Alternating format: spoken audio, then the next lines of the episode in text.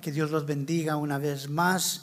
Ah, la semana pasada estuvimos hablando sobre Lázaro y vemos que Jesús resucitó a Lázaro y le dijo de entre los muertos, donde le pertenece a los muertos, le dijo, así como dijimos a la iglesia, sal de ahí, ven. Y Lázaro salió. Y entonces vemos que le, dice a los que estaban alrededor, desátalo, suéltalo. Entonces vemos la obra de Jesucristo en la vida de cada uno de nosotros, que Él nos ha dado vida, nos ha, hemos renacido de nuevo. Y nos ha llamado a la iglesia, nosotros como cristianos, ven fuera de ese lugar de los muertos. Eso le pertenece a los muertos. Y Él dice, ven, sal de allí.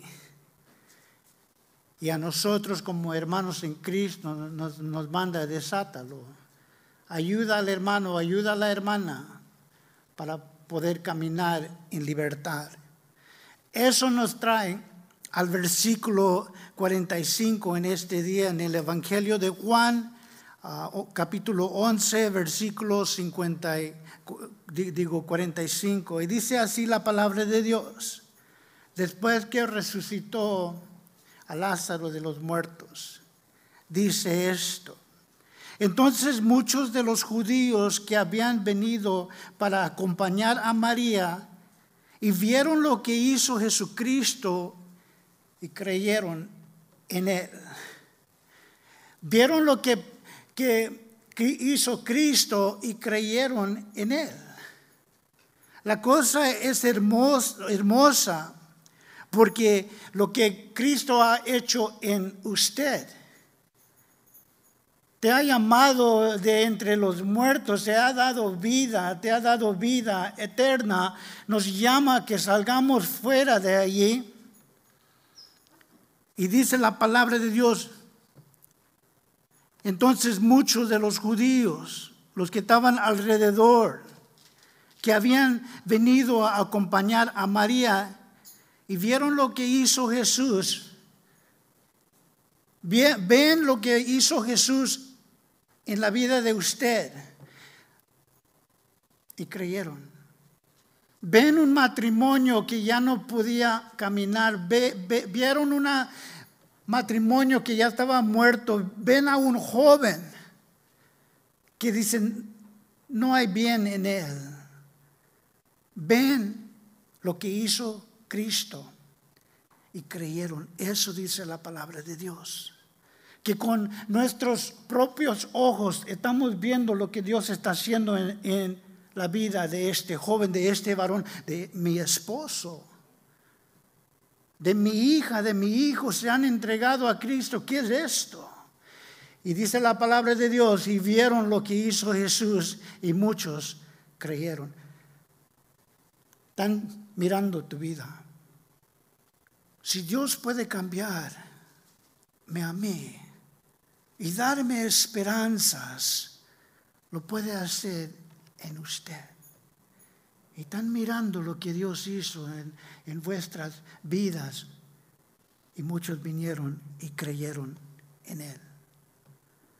Y en cuando ellos se fijan más y más en nosotros, y el cambio que Dios está haciendo no de un día al otro, ellos están desatando, hay, cosas que estamos quitando de, este cuerpo. Pero lo más y más que ven en Cristo en nuestra vida, escuchen, cada día que pasa, nosotros estamos dando testimonio y ellos están viendo. Y lo más que ven a Cristo en nosotros, más lo aman. Cuando nosotros vemos lo que Él está haciendo en mi vida, más y más lo amo. La paciencia que Dios tiene para mí es increíble. La paciencia que Él tiene para sus hijos y sus hijas es increíble. Todavía nos ama. Pienso en, nuestros hijos. Son nuestros hijos. Mi hija, mi hijo, mis hijos son mis hijos y los amo. Hagan lo que hagan, son mis hijos y los amo. Yo siempre deseo lo mejor. Así dice la palabra de Dios, nuestro Padre que está en el cielo. Y nosotros, Él entiende nuestras, nuestras debilidades. Dice la palabra de Dios en el 46, dice, pero algunos de ellos fueron a los fariseos y le dijeron lo que Jesús había hecho. El 46 una vez más dice, por algunos, pero algunos de ellos fueron a los fariseos y le dijeron lo que Jesús había hecho. Uno va a pensar que uno va a ver las obras que hizo Cristo y se van a poner a meditar los milagros y las palabras que Él está diciendo. Y van a pensar uno que se van a convertir al Evangelio. Y lo que hacen es van a los fariseos y le platican lo que está haciendo, lo que está haciendo Jesús. No, no están siendo persuadidos, sino están condenando. Vamos a decir, como se dice, fueron a chismear. a los fariseos. Dice segundo de Corintios 4:4, 4, si lo quieren apuntar, segundo de Corintios 4:4, 4, en los cuales en, en los cual en los cuales el Dios de este siglo cegó el entendimiento de los incrédulos una vez más, en los cuales el Dios de este siglo, hablando de Satanás, en los cuales el Dios de este siglos, siglo cegó el entendimiento de los incrédulos. No veían, no veían el mal que ellos estaban haciendo. Les estaba tapando el entendimiento de la gloria de Dios. No veían, no, no comprendían lo que Dios estaba haciendo en nuestra vida porque el enemigo estaba cegando. El Dios de este siglo, Satanás. No tenemos que ir muy lejos para ver esto. Vemos lo, que es bueno, dicen que es malo. Están siendo cegados. Y lo malo es bueno. ¿Ves? Eh, eh, el raíz del aborto es que ellos no quieren que se expande la humanidad. ¿Se acuerdan en cuando Jesucristo mandó a Adán y Eva concibir que haya una multitud, que haya crecimiento, que haya vida? Y lo que vemos hoy día es lo contrario al mandato que Dios le dio a Adán y Eva. Que crezca, que haya vida. Y vemos en el mundo hoy que el Dios de este siglo está cegando la humanidad.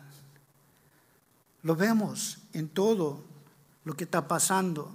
Dice el salmista en Salmo 52, 3. Salmo 52, 3 dice esto. Amaste el mal más que el bien y la mentira más que la verdad. Eso está diciendo el salmista. Entonces dice una palabra muy interesante en el hebreo, Selah. Al fin de ese verso dice Selah.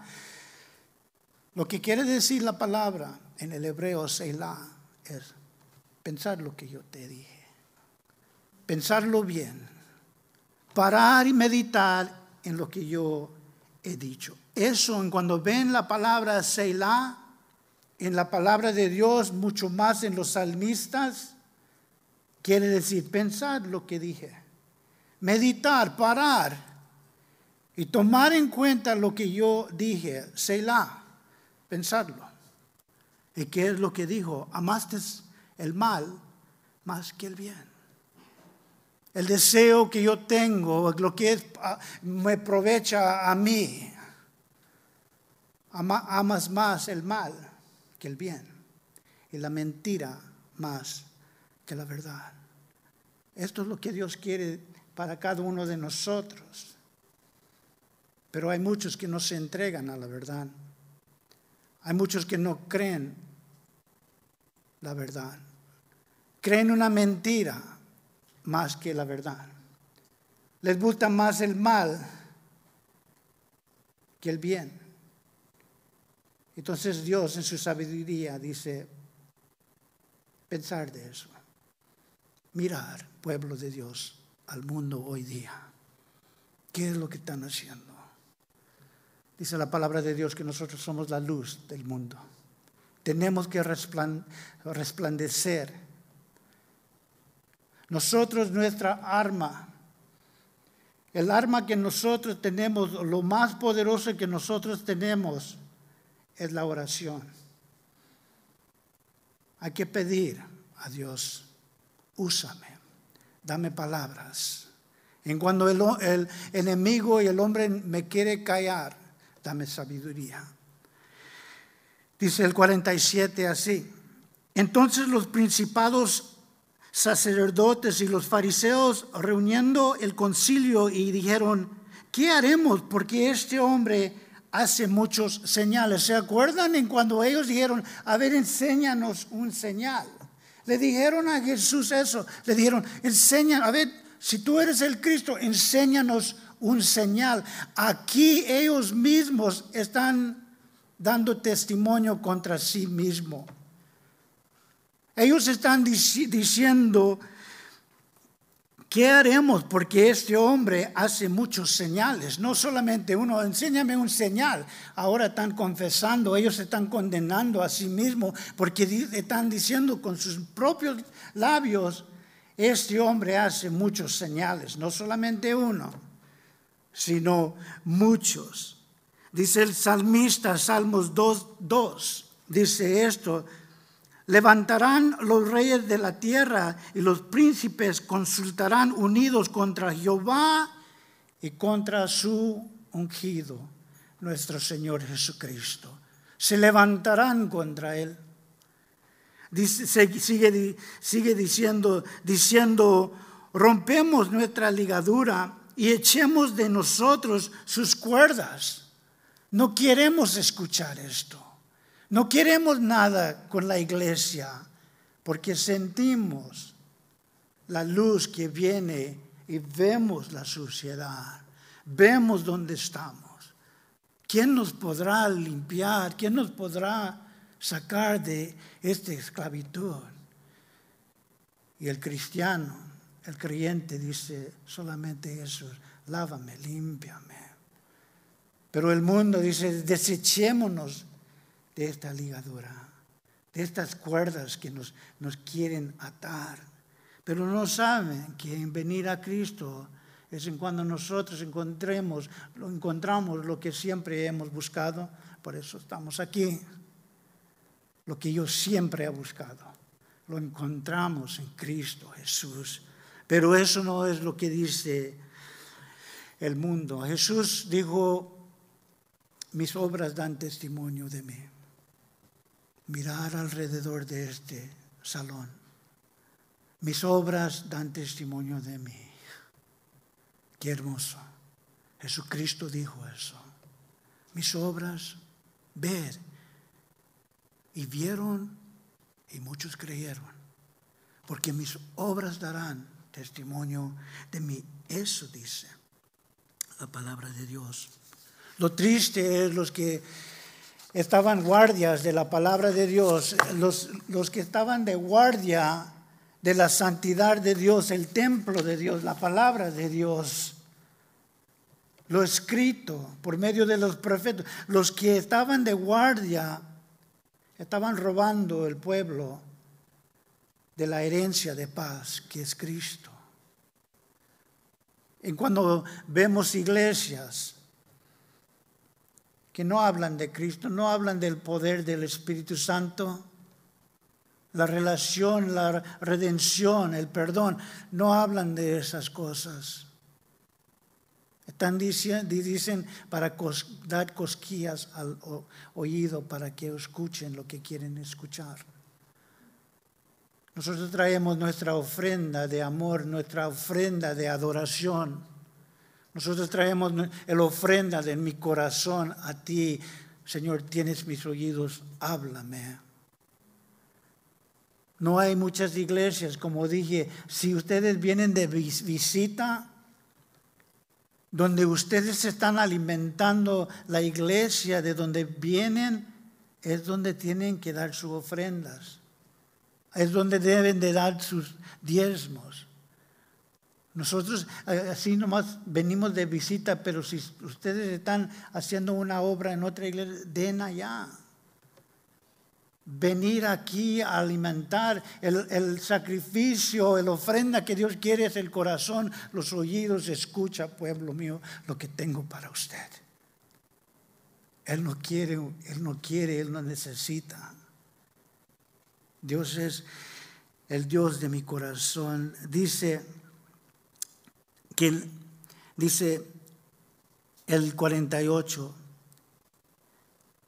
si le dejamos así, todos creerán, creerán en él. Y vendrán los romanos y destruirán qué? Disculpa, yo pensé que estaba atrás de mí. Dice, y y se si le dejamos así, hablando de Cristo, hablando los fariseos, los sumos sacerdotes, si le dejamos así, todos creerán en Él y vendrán los romanos y destruirán nuestro lugar. Y dice la palabra de Dios, y destruirán nuestro lugar santo y nuestra nación. Eso dice la palabra de Dios. En mi iglesia, en nuestra iglesia, en Capilla Calvario.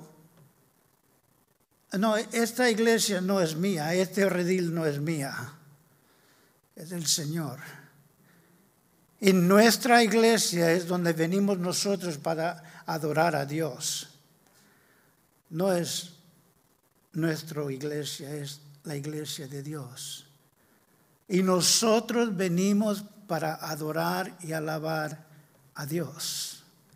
Donde nosotros nos congregamos, nosotros venimos para escuchar de Dios. No es nada de nosotros. Estuve hablando con mi esposa. Este ministerio no es mío, es de Dios. Este pueblo no es mío, es de Dios. Yo siempre, cada día cuando yo vengo para compartir el Evangelio de Cristo, yo digo, esta es tu iglesia, Señor. Tienes algo que decir, de compartir, de levantar, exhortar, lo que tú tengas, Señor. Este es tu pueblo, quien tú amas. Tú habla a tu iglesia, así como hablas conmigo. El don de, de Predicar no es mío, es un regalo de mi Padre. Pero aquí ellos están diciendo, si le dejamos así, todos creerán en Él. Ni lo mande Dios que todos crean, van a creer en Él, en Jesucristo. ¿Qué es lo que están pensando? Los guardias del Evangelio, los guardias del Dios Santo, del templo, de la palabra, las santas escrituras. ¿Qué es lo que están pensando? Nuestro lugar santo, nuestro, nuestra nación. Y hay muchas iglesias hoy que piensan porque si se deja este evangelio, esta iglesia se va a, va crecer. Y hay unos que les da envidia en cuando una iglesia está creciendo. La oración de cada uno de nosotros, el Señor usa tu palabra ahí. Usa. Pero ellos están al contrario de que haga fruto. Todos van a creer en Él. ¿En quién? En Cristo. Se preocupaban más de su estatus, de su lugar en la iglesia que la verdad. Y la obra que Cristo quiso hacer en la vida no solamente de la congregación, sino en ellos. Y no lo vieron. El enemigo una vez más vino a cegar los ojos de estas personas. la palabra de Dios. Es lógico. Si nosotros estamos viendo lo que Dios está haciendo en mi vida. Si, es lógico, si nosotros estamos viendo lo que Dios está haciendo en mi matrimonio, mucho más con el esposo o la esposa o el hijo o la hija, lo que si nosotros estamos viendo, vienen a Cristo. Y el enemigo no quiere eso. Ellos dijeron, tenemos que guardar este lugar porque van a venir los romanos y van a destruir este lugar. ¿Sabes qué? Y 40 años después, 40 años después, vinieron los romanos y vinieron y destruyeron el templo. Pero no por Cristo, no porque se estaban haciendo cristianos, no, vinieron y destruyeron el templo. ¿Se acuerdan de César? En cuando César, hablaron de César y, Jesús mismo, no era la culpa de Jesucristo que vinieron y destruyeron el templo. Porque Jesús mismo de su boca dijo, da a César lo que es de César y da a Dios lo que es de Dios. No era por culpa. Ellos dijeron, y, si dejamos así, todos van a creer en Él y vendrán los romanos y destruirán nuestro lugar y nuestro templo o, nuestra nación. Y lo que ellos estaban preocupados es, y mi puesto, y mi lugar, como diácono, como anciano de la iglesia, como pastor. No, porque vinieron los romanos. Y no era por la culpa de Jesucristo que destruyeron el templo. Jesús dijo, da a César lo que es de César. Iglesia, da a Dios lo que es de Dios. ¿Se acuerdan en el, libro de Juan? Juan 19, 4. César dijo de Jesús esto, dijo, dijo César esto de Jesús, y cuando lo estaban juzgando, ya cuando lo iban a condenar a la muerte, César el César de Roma dijo esto en Juan 19:4, dijo, ningún delito hallo en él. Ningún delito hallo en él, dijo el César de Roma. Pero ellos estaban preocupados que Roma iba a venir. Él no habló. El César dijo, yo no encuentro ningún delito en este hombre. Y lo mataron. El hombre no tiene que preocuparse de, Roma. Si Dios con nosotros, ¿quién contra nosotros? Para nosotros el, morir es ganancia. El vivir es Cristo y el morir es ganancia. ¿Quién nos pueden quitar? El 49 dice, entonces Caiafes, uno, Caiafes, uno de ellos, sumo sacerdote aquel año, les dijo, vosotros no sabéis nada él les dice a, los demás, vosotros no sabéis nada. Josephus, que era un historiano en ese tiempo, él, después de 67, 68 años después que murió Jesucristo, Josephus, un historiano de ese tiempo, dijo de los fariseos y de los sacerdotes de ese tiempo, Todavía vivía el apóstol Juan, todavía vivían algunos que vieron a Cristo, todavía vivían unos que vieron el milagro de Lázaro en cuando está escribiendo Josephus. Y él dijo de los fariseos y de los sumos sacerdotes, hombres arrogantes, hombres necios que ni se pueden tolerar a sí mismos. Eso dice el historiano de los fariseos, aún de los sacerdotes de ese tiempo. Ellos pensaron que ellos eran hombres de inteligencia, pero no captaron la venida de Cristo. Hombres de sabiduría, aún hombres en cuando Dios les hablaba. Escuchen esto, dice, entonces Caiafes, uno de ellos, sumo sacerdote de aquel año, les dijo, vosotros no sabéis nada.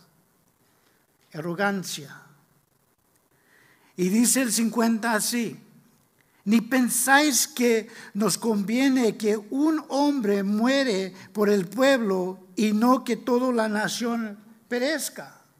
Entonces, ustedes no saben nada, es mejor que, que muere un hombre que toda la nación. No ven, no pueden calcular. Pero esto es muy interesante, que Caiafas, el sumo sacerdote de este año, sale y dice, no, no saben nada que es mejor que muere un hombre que toda la nación. Y lo que él estaba diciendo es una profecía. Romanos 8:31.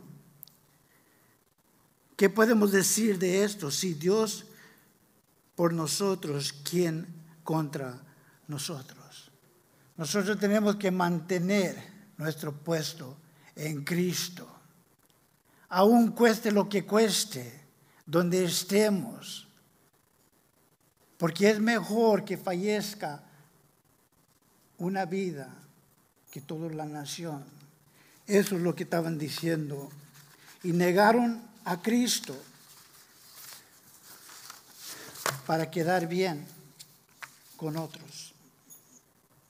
Ellos negaron a Cristo para quedar bien con otros. Pero si Dios con nosotros, ¿quién contra nosotros? No negamos a Cristo para quedar bien con otros.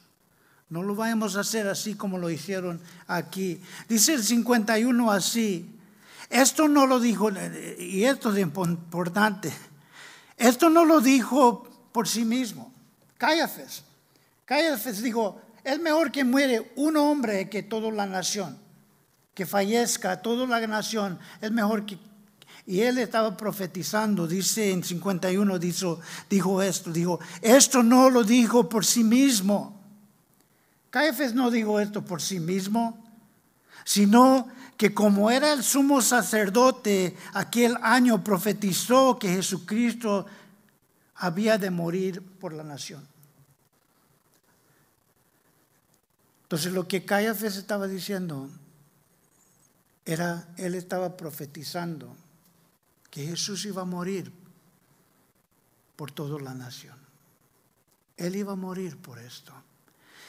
Juan es muy sabio en cuando él está siendo dirigido por medio del Espíritu Santo, no da, no crédito al hombre, Caiafes.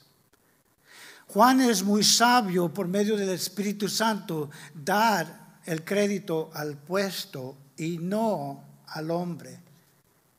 Él no dijo esto fue dado a Caiafes, sino dice aquí, esto no le dijo por sí mismo, no era el hombre, sino que como era el sumo sacerdote, aquel año profetizó que Jesús hubiera muerto por la nación. Entonces Juan no está dando crédito a Caifás, digo, esto ni viene de él, esto viene de Dios. Y la razón que Dios está profetizando es porque Él es el sumo sacerdote. Y cuando nosotros escuchamos la palabra de Dios, sea, sea quien sea, nosotros estamos escuchando la palabra de Dios. Dicen de Caiafes los comentaristas que él es una luz siendo ciego. Nosotros beneficiamos de la luz, pero dicen de Caiafes los comentaristas que él era como un ciego con una luz. Él no sabía. Aquí él está profetizando, pero él ni sabe lo que está diciendo. Él es un ciego con una luz de profecía. Dice la palabra de Dios en Mateo 7:22. El principio de este versículo, Mateo 7:22, dice así. Muchos dirán en aquel día, Señor, Señor, no profetizamos en tu nombre. En aquel día, en el día de juicio, Vendrán hombres, mujeres, van a decir, no profetizamos en tu nombre en aquel día, el día de juicio, y Jesucristo va a contestar esto, y entonces les declaré, Nunca os conocí apartados de mí, hacedores del mal.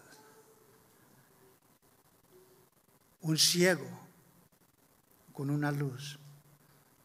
Cállate. La palabra de Dios es claro. Nosotros vemos que Dios puede atar, puede poner cadenas para que no hagan mal a su Hijo Jesucristo hasta que la hora venga de su sacrificio. Muchas veces vinieron a aprender a Jesucristo, pero Dios mismo puso cadenas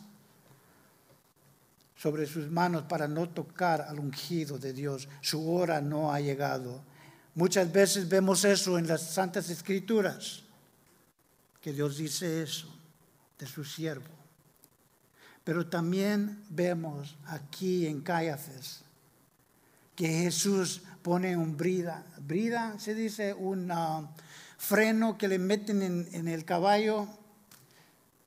Dios no solamente pone cadenas para que no hagan un mal, pero aquí vemos en Cállafes que Dios está poniendo un brido o un freno dentro de este para dirigirlo en el servicio que Dios quiere.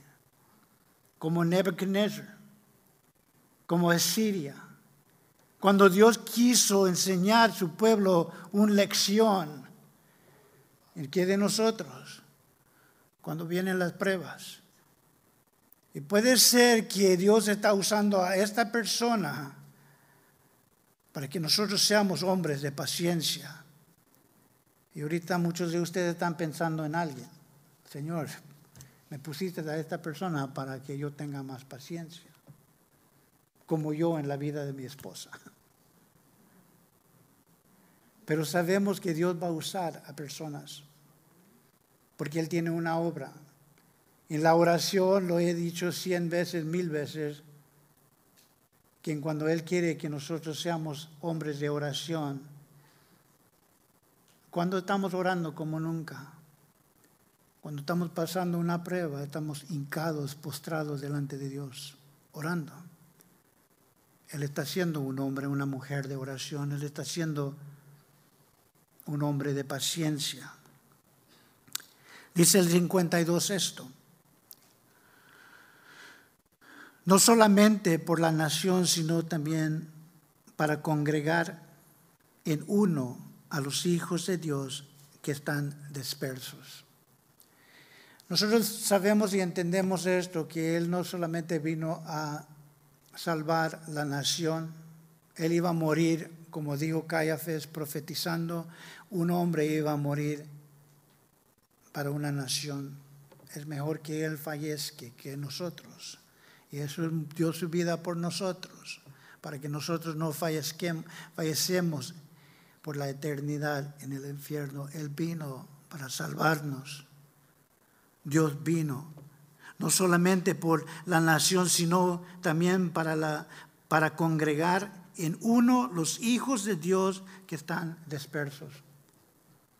Y los judíos que estaban fuera de la, nación de Jerusalén de Judá. Estaban dispersos en otros lugares. Pero cuando yo leí esto, entendí esto también. ¿Qué del hijo pródigo? ¿Qué del cristiano que no está entregándose todavía? Dice la palabra de Dios que Él murió para esa persona también. Para traer a congregarse los que estaban dispersos los que estaban lejos.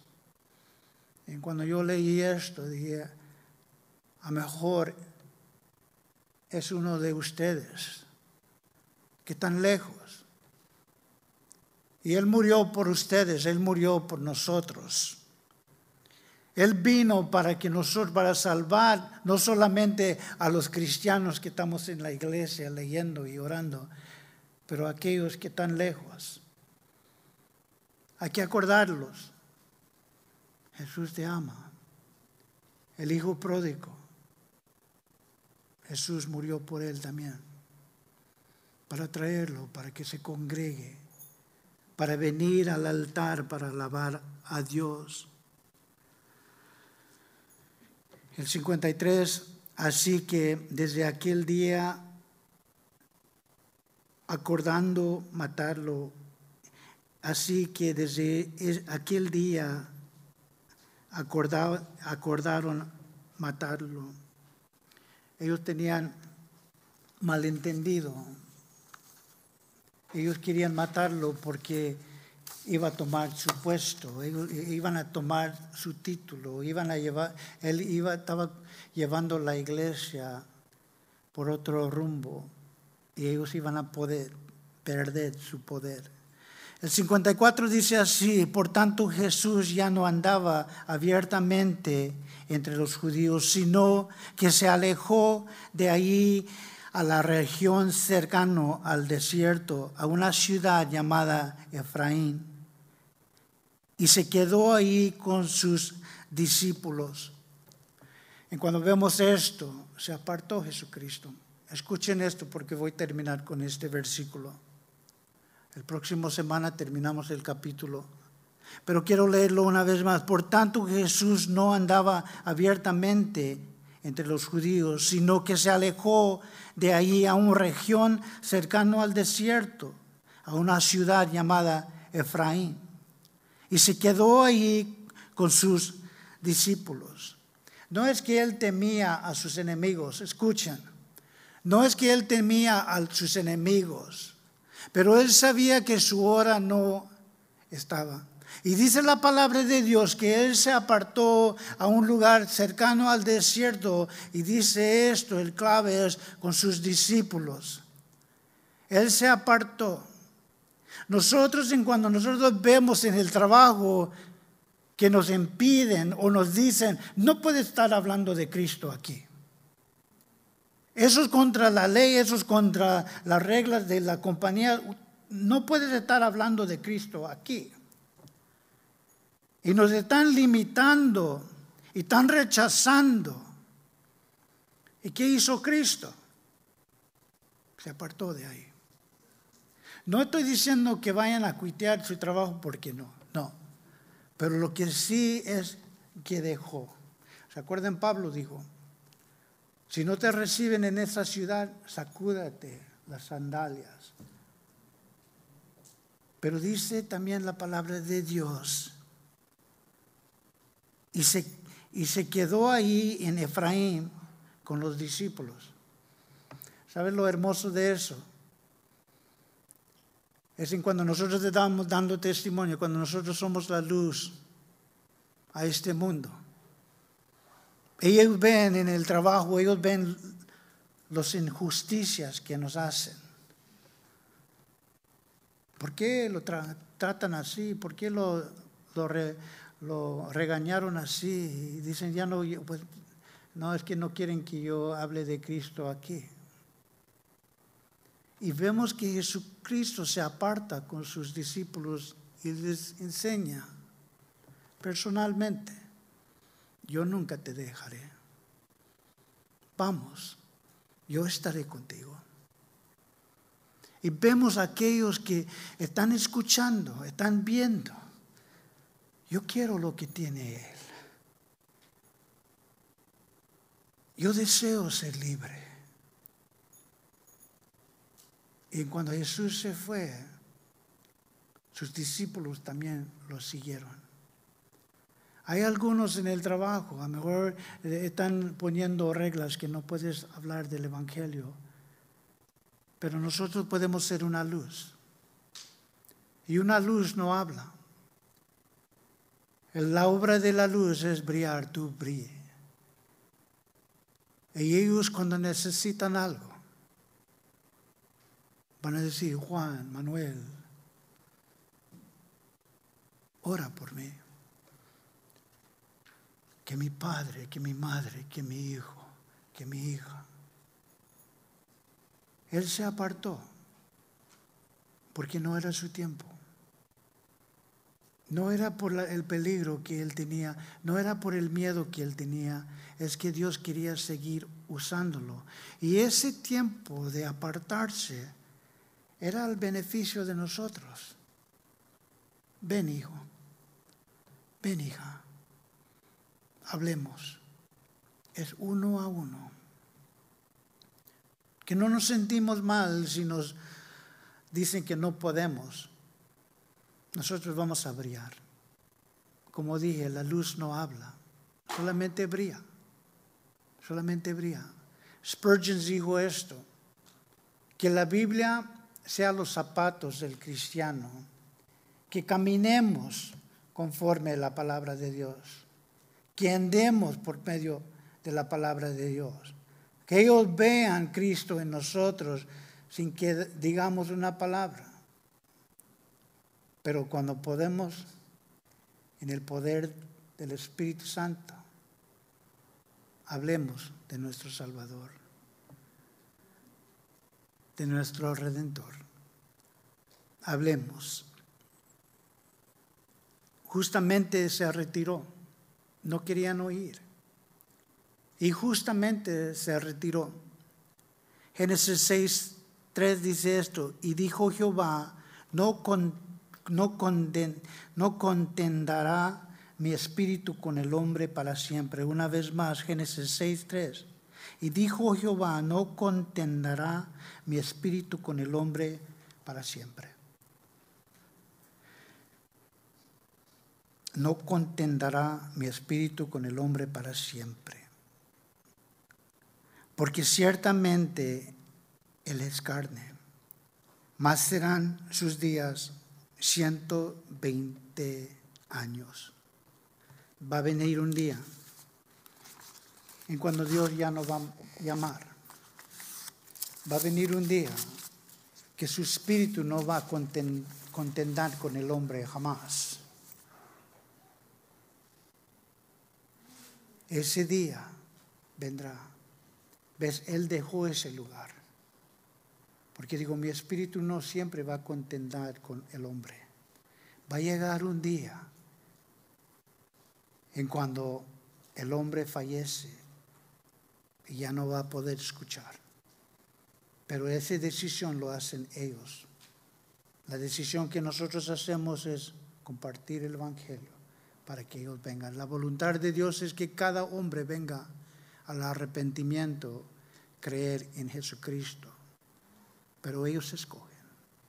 Esperemos que nosotros podamos brillar, que nosotros hagamos lo que Él nos ha llamado a ser. Y que nosotros seamos consolados en cuando ellos no nos permiten hacer eso. Nosotros vamos a brillar, con palabras o sin palabras. Nosotros vamos a brillar. Amén. Amén. Puesto de pie, por favor.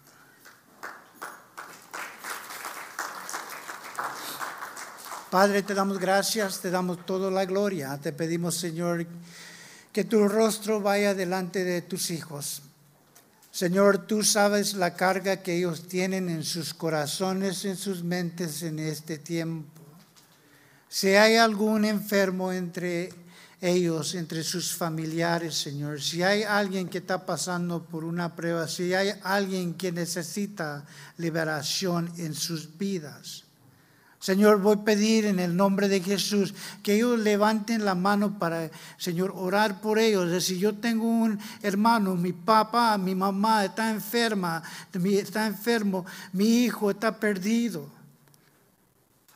mi tío está en el hospital, si hay alguien en el nombre de Jesús que tiene una necesidad, levanta la mano y vamos a orar.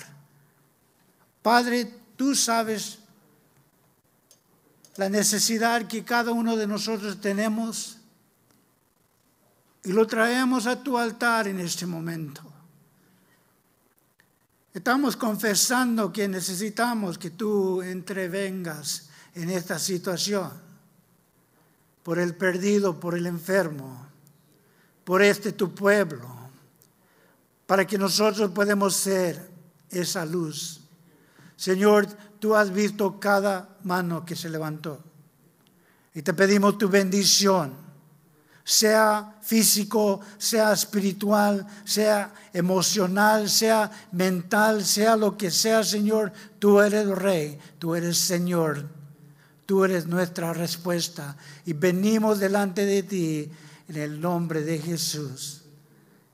Y pedimos el poder de tu Espíritu Santo. Y te pedimos todo esto en el nombre del Padre, del Hijo, del Espíritu Santo, en el nombre de Jesús. Y una vez más tu pueblo dice, amén. Que Dios los bendiga, hermanos.